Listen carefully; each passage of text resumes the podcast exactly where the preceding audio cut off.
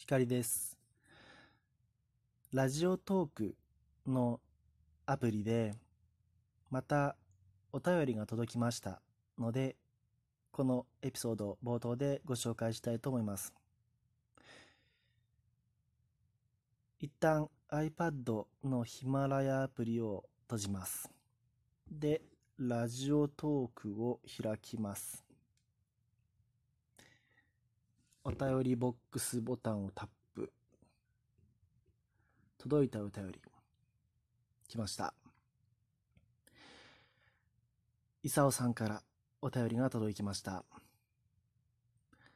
サンマのアイテムを一ついただきました。ありがとうございます。お便りお読みします。ひかりさんへ。子供、子供の頃の習い事って、挫折や悔しさなど生きていく上でとても大切なことを体験しますよね。私は音楽で挫折や悔しさを体験しましたけど、音楽をやめたくなくてまだしがみついています。ひかりさんの野球のお話、とても共感します。上には上がいるんですよね。というお便りです。いさおさん、ありがとうございます。僕は、このお便りいただきましてね、うん、まずは、あの、共感っていうこと、言葉がすごく嬉しいですね。あの、僕がまあ必死になって、こう、落ち着け落ち着け自分と言い聞かせながら喋っている言葉、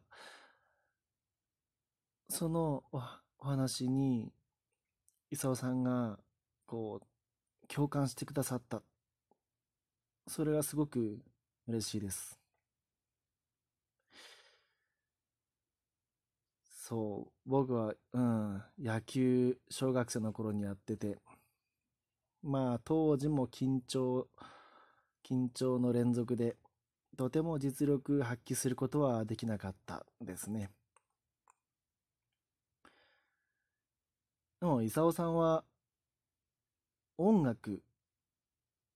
挫折や悔しさを体験しても、でも今もまだしがみついているということで、すごいなと思います。僕は、あの、逆にその、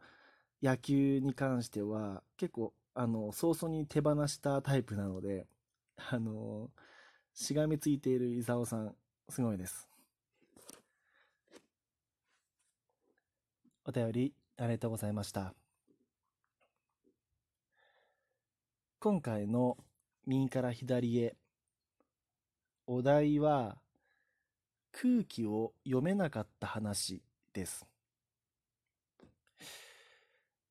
えー僕はですね、大学生の頃にオーストラリアにホームステイしたことがありまして、で、そこで最初の2週間だけ現地の英会話スクールに通ったんです。で、まあたったの2週間でしたが、今日で最後の日っていう時にこう卒業式を開いてくださって、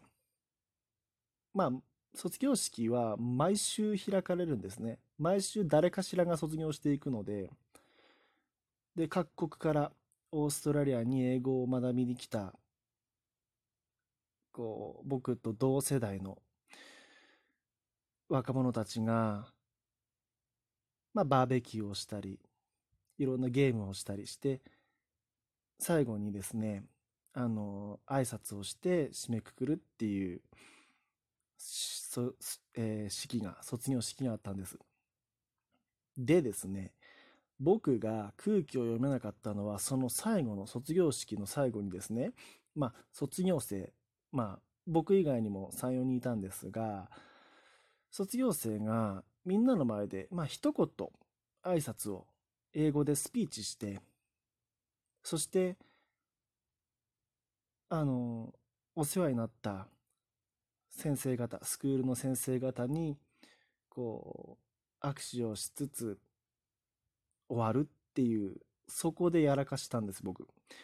まず最あの最初の挨拶。みんなみんなの前でまあ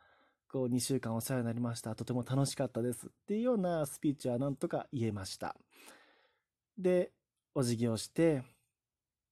で右手にこう下がってですね右手にはずらっと先生先生方が、まあ、現地のオーストラリアで働いてらっしゃるそのスクールの先生たちがまあその時は56人いらっしゃったかな並んでいてまあその一人一人と僕は僕らはですね卒業生は握手をしてでちょっと先生が声をかけてくださったりしてまあこう席に戻っていくんですけれどもね。そのあの挨拶が終わって握手をする。でですねこう何人目かに、えーと、男性のですねクリス先生っていう方が立ってらっしゃっててまあサンキューとか言いながらこう握手をしに行ったんですね。そしたらクリス先生は爽やかな笑顔でかっこいいんですよ。あのスキンヘッドのこう男前な先生でですね握手をしながら僕に微笑みかけながらですね爽やかにこうペラペラって言ってくれたんですよ。で僕あの聞き取れな聞き取れなくてですねあのもう一回よろしいですかってあの聞き直したんですね。で先生がもう一回ペラペラって言ったんですよ。僕もう一回お願いします。先生次はちょっと表現をこう分かりやすく優しい英語にしてくださって言ってくれたんですね。僕もう一回お願いしますって言ったんですよ。あの聞き取れなくて何言ってか分かった分かんなかったんですよね。でまあもうその時にはもう3回も聞き直すもういや普通に考えたらいや普通に握手してもう笑顔で分からなくても何言ってるか分からなくても笑顔でうんうんってうなずいて次の次に横にも先生がいるわけですよ。僕はなんでクリス先生に3回も聞き直したんだって話なんですよ。そうじゃなくてもうお別れ最後の卒業式の場なんだからさらっと握手して「はいありがとうありがとう」で済む済む話ですしクリス先生もその難しいこと言うわけないですよね。あの明らかに先生からしたら僕外国人なんですから英語できないの知ってるんだから僕はですねなんでそこで3回も聞き直したかなって思うとねあのねあのですねホームステイ先のマザーあのお母さんがですねまあステイ中にこう夕ご飯を食べた後こう英会話のレッスンをまあお母さんがこうしてくれたんですね。で僕に対してよくお母さんがおっしゃってくださったのが光わからない時はちゃんとわからないって言いなさいよで例えばあなたの名前を間違えて発音されたらちゃんと訂正しなさいよちゃんと光って言うんだよって言われてたんですね。そうかと。わからない時は何度でも聞き直せばいいんだって思いましてね。何か違っていることがあれば主張するのがあここオーストラリアとか欧米とかのそういう文化なんだと思いましてね。